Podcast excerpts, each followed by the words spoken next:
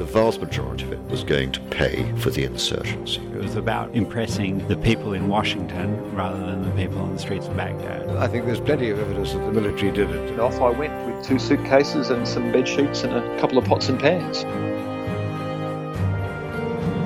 Ladies and gentlemen, welcome to another episode of the Dyason House podcast, where it's my job to chat to the experts who can help us delve into real issues in international affairs and how you can get involved in the fields that will change the world. I'm your host, Peter Bateman. We're brought to you by the Australian Institute of International Affairs, Victoria.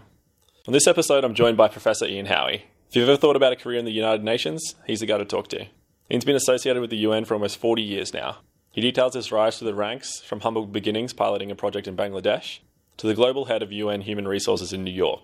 He's lived in Asia, the South Pacific, and Africa, taking on projects that have made a difference to millions of lives around the world. We discuss what it's like being a part of a community of people that come from over 193 countries and how those with hopes of landing a job with the UN can achieve their dream in 2018. It's a wide ranging, insightful conversation full of tips, so make sure to take notes. Please enjoy the United Nations How to Get In with Professor Ian Howie. Peter Bateman here with my guest, Professor Ian Howie, who's kindly hosted us in his office here at RMIT in Melbourne. Delighted to be talking to you and looking forward to our conversation. Yes, me too. So thank you very much for coming on the Dyason House podcast. You've got around about 30 years or more experience working with the UN. Is that correct? Yes, it is uh, 30 years. In fact, I've been associated uh, with the UN really all my adult life, which, you know, after university is uh, 40 years. Yeah, well, that's exactly why I, I've got you in today. And it seems to be a lot of people's dream to work for the UN. Why do you think that is? Well, I can understand that it is their dream, um, simply from my own perspective, because it was my dream as well back in the uh, 1970s. The UN is attractive as an organisation to work for uh, simply because of its reputation, of its kudos, the fact that it's a, uh, multilateral, multinational organisation, the fact that it has moral integrity, irrespective of what you think about it and the fact that it appeals to the aspirations, the humanitarian aspirations of young and old, and particularly if you've studied anywhere really in the social sciences, but with a particular interest in development, international relations, politics, government, modern history, then inevitably you see the UN as a possible way forward for your ambitions. Your studies, your interests are a conduit to potential employment with an international organisation, and when you look at those, the UN ranks highly. But of course, you, you could equally have an international career in the banking industry, or in the mining industry, or in the security industry, or in the Australian government, in one of its many departments not least of which Ministry of Foreign Affairs and Trades. There's plenty of outlets for people wanting to pursue an international career, but the UN is uh, particularly seen as an aspiration that someone like me coming out of uh, university, and I'm sure your colleagues coming out of university, would aspire to join. And do you think it's, it sounds like you do, but do you think it's always been that way? Well, the UN has had moments when it was thought of more highly in the minds of the international community, and other moments uh, when uh, it was not so well regarded. I mean, if you look at the UN after the San Francisco Conference of 1945 throughout the 50s and the 60s, it was very much uh, highly regarded. And bear in mind, when we talk about the UN, we're not just talking about the United Nations, situated in that iconic building on the East River in New York, where the General Assembly is located, the Security Council, the peacekeeping operations, and so on. We're also talking about the funds, the agencies, the specialised agencies, and the programs. So here we're talking about amongst the programs the UN Development Programme, the funds, UNICEF, the UN Population Fund, the specialised agencies most of which are located in European capitals, and some of which date back from the League of Nations and earlier, such as the International Labour Organization, UNESCO, the World Health Organization, the Industrial Development Organization, the World Food Program, the Food and Agricultural Program, World Tourism. There's a whole multitude of these specialised agencies. So when you're looking for international careers, you need to cast your net broadly, not just the UN uh, in New York, but through those funds, agencies, and programs. It seems like you got into this kind of work quite early in your career. Can you walk us through that journey and how you got into the UN initially? Sure. Well, like any job that we manage to secure, it's a combination of timing, of luck, perhaps of contacts, perhaps you have already had an association with the organisation you wish to join, uh, and perhaps uh, because you may perform well in interviews in a competitive basis. In my case, it was really a combination of timing, luck, and an ambition to want to work for the UN. So I went to Melbourne University and to Sydney University. I made a choice after I finished at Sydney that I really wanted to work in the area of development. How do you do that? I, you know, I really didn't know. But, you know, I applied for a number uh, of positions, including which was to go as a volunteer with Australian Volunteers International, which is operating today. It's located in Fitzroy, and over the years since the 1950s has sent hundreds, thousands of Australians to work in the area of development. So I went as a volunteer initially to Fiji, and from Fiji, after my term had expired there, I applied for and joined the staff of a minister in the Papua New Guinean government. And how I joined the UN is simply explained by the fact that there was an international conference in Port Moresby. I'd written a speech for my minister. He was unable to deliver that speech, so I had to read my own speech. There were delegates at that conference from throughout Asia and the Pacific, and at the morning tea break, a representative of the International Labour Organization, the ILO, out of its regional office in Bangkok, came and asked me if I would be interested in piloting a project in rural Bangladesh. I said yes. I was keen. I was, it was a dream come th- true. I knew about the ILO. At that time, I didn't know it was part of the UN, I might say. And I had concerns about the integrity of the minister I was working for. And uh, so I leapt at this opportunity. I'd never been to Bangladesh. I knew very little about Bangladesh. And only later did I discover they couldn't get anybody else to go there. But that's how my UN career started in 1976. A one year contract with the possibility of extension subject to performance and finance. So I started on a one year contract. And 2012, how many years later, uh, I was still working for the UN. Can you talk a little bit more about what that was like when you were sort of going through the ranks, going to different projects? What is it like to, to work for the UN? Well, I've indicated that when you start, it's an uncertain beginning. You have a short term contract. There are many factors at work, most of which you're not really aware of. But the UN system in the area of technical cooperation, which covers the bulk of staff who work for the UN, is working on projects that are linked to and approved by governments. And so the continuation of your employment depends in very large measure on your relationship with the government. So you have counterparts from the government who are appointed to work with you and whom you have to train so that they will take over.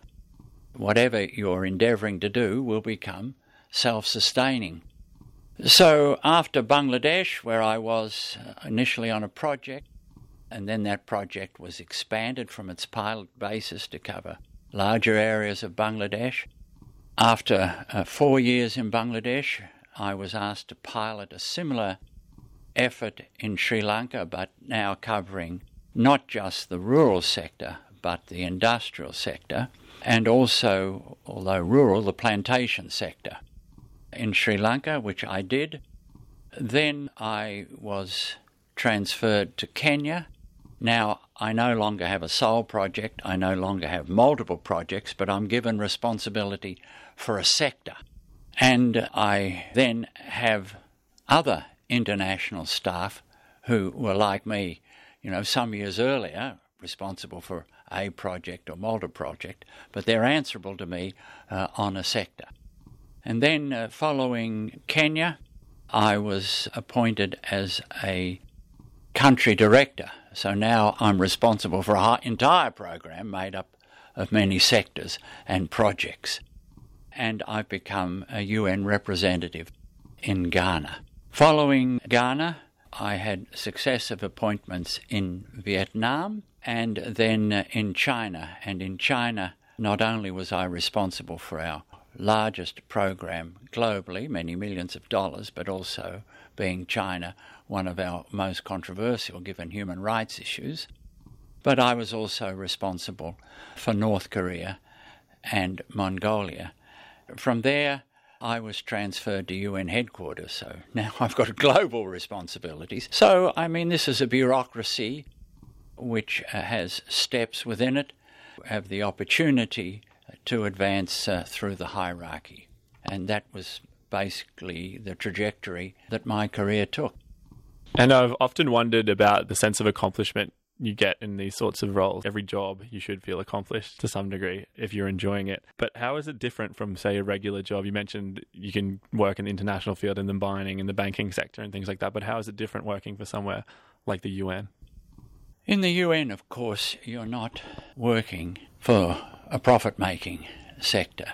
Your basic motivation is to how can this program of assistance that we are providing to a particular country benefit primarily the poor? And uh, essentially, how can what we're doing improve the life of a poor, marginalised woman? Now, of course, there is also the humanitarian work of the UN, the crisis work of the UN, which is covered by the World Food Programme or the High Commission for Refugees, which are dealing with international crises. But the work the other agencies do are typically five year programs of assistance, the aims of which are to improve the lives of the poor and the marginalised, and how best you can do that. So, this is clearly very different to that mining company or the national self interest if you're on a government program. You're there as a UN agency to support the efforts of a country to deal with its development issues. So, you know, whether it's um, work in agriculture, uh, in irrigation, uh, whether it's in the health sector, and endeavouring to do something about high incidence of maternal mortality. Or, well, we have the World Tourism Organization, you know. For example, I spent many years, uh, many months, I should say, in the latter part of my career in Rwanda, there in Central Africa. And there, the World Tourism Office was advising the Rwandan government on how best to approach tourism to look at gorillas. So there's a multiplicity of work to be done across many sectors, and you're there not for personal self interest, not for company self interest, but the self interest of the rural poor, essentially, and increasingly this century for the urban poor, because the bulk of the world population now is urban based. If you look, for example, when I was in Nairobi, I was working in both the big slums of Nairobi, the Mathare Valley and Kibera. Now, I think Kibera is in fact the biggest slum in the world.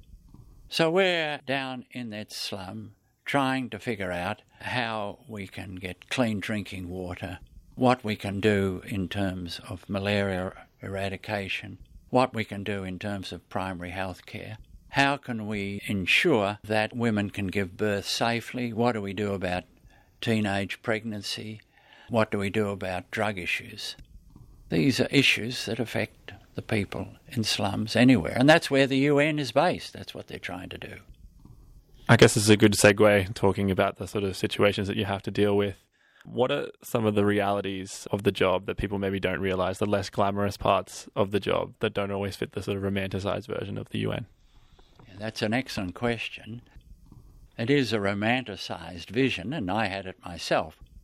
But there are realities that have to be faced, particularly if you're going to have a long term career in the UN system, not a short term one. So let's begin. If you're in a relationship, can your partner find a job? If so, can they pursue their career? Now, in many countries, an accompanying spouse, which is the UN jargon for your partner, are unable to work. They can't get a work visa. So, therein is the first problem. What do they do? Are they content to do voluntary work? Are they content to join an international group with morning teas, golf, diplomatic functions? If they're uh, children, young children, is that a full time career, helping the children settle into school and so on, that they want to pursue? But if you have a two career family, how do you navigate that? Do you agree to go to a country where he is employed and then the next time you travel, she is fully employed and he becomes the accompanying spouse? That's immediately a big issue that you have to work out. Also, the mere movement from country, four years in a country, five years in a country, whatever it might be, to another country, brings its own strains. You've got to pack up, you've got to relocate. Now, in the UN system, unlike, say, the Australian Diplomatic Corps, in the UN system, you're completely responsible for yourself. There's no house for you when you arrive in the capital city. There's no embassy that's made all the arrangements months beforehand. There may be a UN office, but they're covering many organisations and personnel. So when you arrive in a new country, you've got to find a house. You're given uh, one month's accommodation and you're given a monetary allowance. So, how you spend that, where you stay, where you choose to live is completely your affair and then uh, where your children go to school, that's all up to you. And if you're piloting a project like I was, you have to find an office, you have to get the furniture, you have to do everything from scratch. And so, I mean, that produces its own challenge.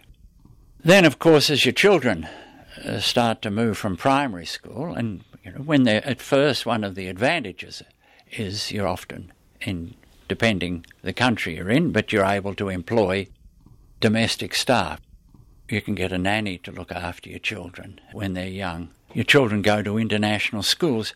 Now, again, the UN is not like the diplomatic corps. You're not living in some, well, you can choose to if you wish, but I never chose to live in some isolated, plush suburb near a country club. I chose to live with my national colleagues and work with my national colleagues and travel with them and to be very much integrated into the local society. But yes, our children went to international schools. When they get to teenage years, they don't always want to change schools. They're happy, well settled, the best friends they'll ever have in their life in that school, and then you come home and say, Well, we're moving in six months' time to another country. I can assure you they're not happy about that. And that brings challenges. But of course, our children now, uh, who we, you know, we made the decision, which was a good one, even though they were never born in Australia, to send them to Melbourne to university, and uh, which they've all uh, successfully done and navigated university and life in Melbourne where they live. But they have friends all over the world, and they're regularly Skyping them and talking to them. One of the other challenges, of course, in the latter part of your careers, you have aging parents, and you're constantly travelling back and forth to be with your parents and you're very much dependent on your brothers and sisters in the care of your aging parents. So there are personal issues throughout your career that really have to be taken care of. Now, in the UN, you're not necessarily living in European capitals or in New York. For example, if you look at myself, you know, Bangladesh, Nairobi, Accra, Kigali, Hanoi, Beijing, you know, some of these countries are tough countries. There are coups that happen, there's health issues. You're living in situations where you could be robbed. We've had all of those. and, you know, this, this is part and parcel of an international career. And on a lighter note, then, what are some of the best moments then? What's the reason you put up with all that? Well, they're your words, put up with all that. Uh, I, I, never obviously saw it that way, but they're things that happened. I, I think the best part of it all is partly answered with respect to my daughter and her friends that she has from school or all around the world. You make extraordinary close friendships. You're part of a community from potentially from any one of the 193 countries that make up the UN. You have friends and colleagues from all around the world. You're also working towards the betterment of humankind. Now, that can be challenging, it can be frustrating, but you're trying to make a difference. You're making a contribution so that makes it worthwhile. Of course, the longer you are in the organisation, even though it's a global organisation, you, at a time you come to feel you know everybody. You're also, in a sense, changing jobs every four or five years. It's not as if you're commuting from the suburbs of Melbourne into the central business district for however long you might be in that job. So, for myself, I always relished the opportunity not to be a tourist, not to be a traveller, but to engage myself, to absorb myself in the culture of the countries I was in. It was a wonderful uh, opportunity to get to know a whole diversity of countries, of peoples, of cultures, to explore that and be challenged by it for the people who want to have that same experience, they want to live all around the world, uh, immerse themselves in cultures, be a part of real change in the world. What is the situation like for them in 2018? To put it bluntly, how do you get into the UN? Is it any different now than 1976 when I joined? I suspect that it may not be. Well, first of all, you've got to dare to take the risk. And you might want to follow the path that I did. You go as a volunteer.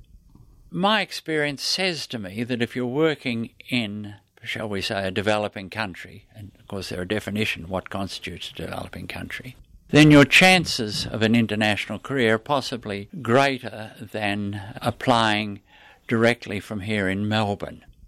Partly because you're getting experience of development issues, partly in knowing what it is to work in a multicultural, multinational situation, and partly because you're linking up with people who work for international organisations. So whether it's an NGO like Oxfam, Marie Stopes International Plan, Australia World Vision, CARE, whatever it might be, you're mixing with those people and you're finding out uh, about opportunities. You also start to mix with people who are working in the aid sections. So the aid section of DFAT, DFID, if it's the British or the European Union, or the Japanese aid program, or the Swedish program, or USAID, Canadian, you're mixing with those people. You start to get a feel for it, you start to make friendships, you start to uh, see where there are opportunities, and you start to build up your expertise. And then, of course, you start applying. You hear about things, you meet people, you socialize with them on a Friday night, or you play, you jog with them, or whatever it might be, and you hear about opportunities. So, you know, I've acted as referee for many students, and I've I'm still in touch with many of my colleagues, and I've been able to place interns in Hanoi in Vietnam, uh, in Dhaka uh, in Bangladesh, in Suva in Fiji, and in all those cases, they've managed, just like I did, to get short term contracts with different agencies, and they're on their way. Now, whether they choose it as a lifestyle or it's a short term thing, well, time will tell. And in terms of skills, what should people be pursuing right now? If you're, say, for example, just graduated high school, how can you best position yourself in the next five years to be in with a shot to get one of those short term programs or an internship or something like that? If you're just out of high school, clearly university is your next step. Whilst you're at university, you might want to join the Australian Institute of International Affairs. You might want to join the UN Youth, the UN Young Professionals Program. You might want to volunteer with Red Cross. You might want to volunteer with Oxfam. And of course, at university, you might want to pursue your studies in international relations, modern history, whatever it might be. And then, of course, in the university holidays, you might want to go and work for three months in a developing country. There are plenty of programs where you can go and volunteer to work on a short term project to get a feel for it. You know, I have students that off to Malawi to help, you know, work on a construction at a primary school. Your next step would be because this is mandatory for a job with the UN, you'd have to have a master's degree. So you're not going to get in the UN without a master's degree. You also might want to start thinking a language to support your candidature if you're looking to the UN. Now, the UN has six official languages English, French, Spanish, Russian, Arabic, and Mandarin Chinese. So if you're competing for a vacancy in the UN, you're competing with Europeans who not only speak two of those languages, they speak probably three. You're speaking, you're competing with the Africans who for sure will speak two of those, with the Latinos and South Americans who will speak two of them, certainly Spanish and English. So if you're going into the UN at the primary step as a young master's graduate, you will be expected to speak two of those languages. If you're going in at a later point, uh, say after 10 years of experience with a CV uh, that complements the area that the UN is looking for, then the language requirement is not so strict. So you get a job after university volunteering somewhere, or you're able to get employment. It could be with one of the 200 mining companies working in West Africa, 200 Australian mining companies in West Africa. Or you join the ANZ Bank and you go and work in Hanoi, or you uh, get a job with a government department and you get a posting somewhere. Then uh, you're getting an idea and you're starting to look around and you might uh, wish to work in a not for profit an organisation like the UN. So it would seem to me your chances are better.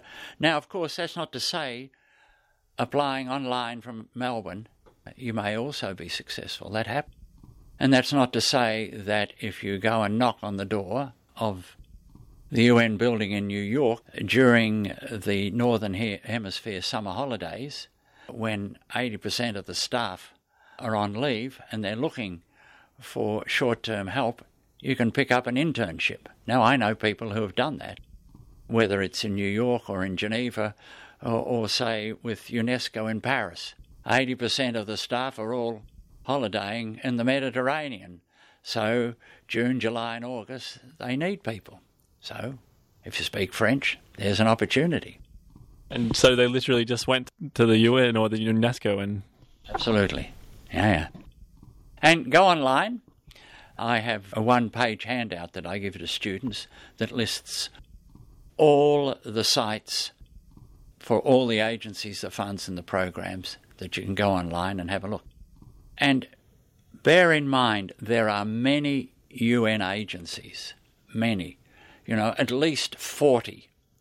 So you can confine yourself. For example, if you're studying law or criminology, what about the UN uh, Office of Drugs and Crime? UNODC, there's a possibility. If you're doing environmental studies, there's Habitat and the UN, UN Environment Program, which is headquartered in Nairobi. There's a possibility. So cast your net far and wide, and you may have to make 70 applications. But the 71st might succeed. Be prepared. And you did kind of touch on this, but I kind of want to ask more specifically why should people want to work for organizations like the UN? In a sense, I think I've answered that in your opening question. The UN, despite its many failings, and it does has failings, and uh, throughout the latter part of my career, I was part of an effort to reform the development role of the UN. But the fact remains that UN does constitute humankind's best effort to make the world a better place. And you can make a contribution, however great or however small it is. And that can be a source of satisfaction to you that you've given it a shot to improve the lot of humankind. Now, how best to do that takes time and experience, and it's a challenge, but I think it's really worth the effort, and that's absolutely by, uh, been my experience. So, despite some of the trials and the tribulations, I would suggest uh, it's a very worthy career to pursue. That's been my experience. Professor Ian Howie, it's been a pleasure. Thank you very much. Thank you. Thank you for the opportunity. As always, thank you so much for listening. Don't forget to subscribe to our show or give us a like or comment on whatever podcast platform you use, or even share us with your friends. You can currently follow us on Twitter at Dyason House, that's D Y A S O N House, and remember to check in every Thursday night for new episodes. If you live in Melbourne, be sure to check out the AIIA Victoria's website at internationalaffairs.org.au forward slash Victoria where you can sign on to become a member and get discounted events and access to our academic journal, as well as seeing upcoming speaking events at Dyason House. June's getting pretty busy, so come check out all the great events we've got, including last week's guest, Richard Iron, who'll be speaking to Emma Sky on Iraq in retrospect. Next week, we have former Washington correspondent, a former foreign correspondent, and political reporter, Michael Brissenden, on why politics is so fun to cover and why you should be interested. Till then, I'm Peter Bateman. Thanks for listening.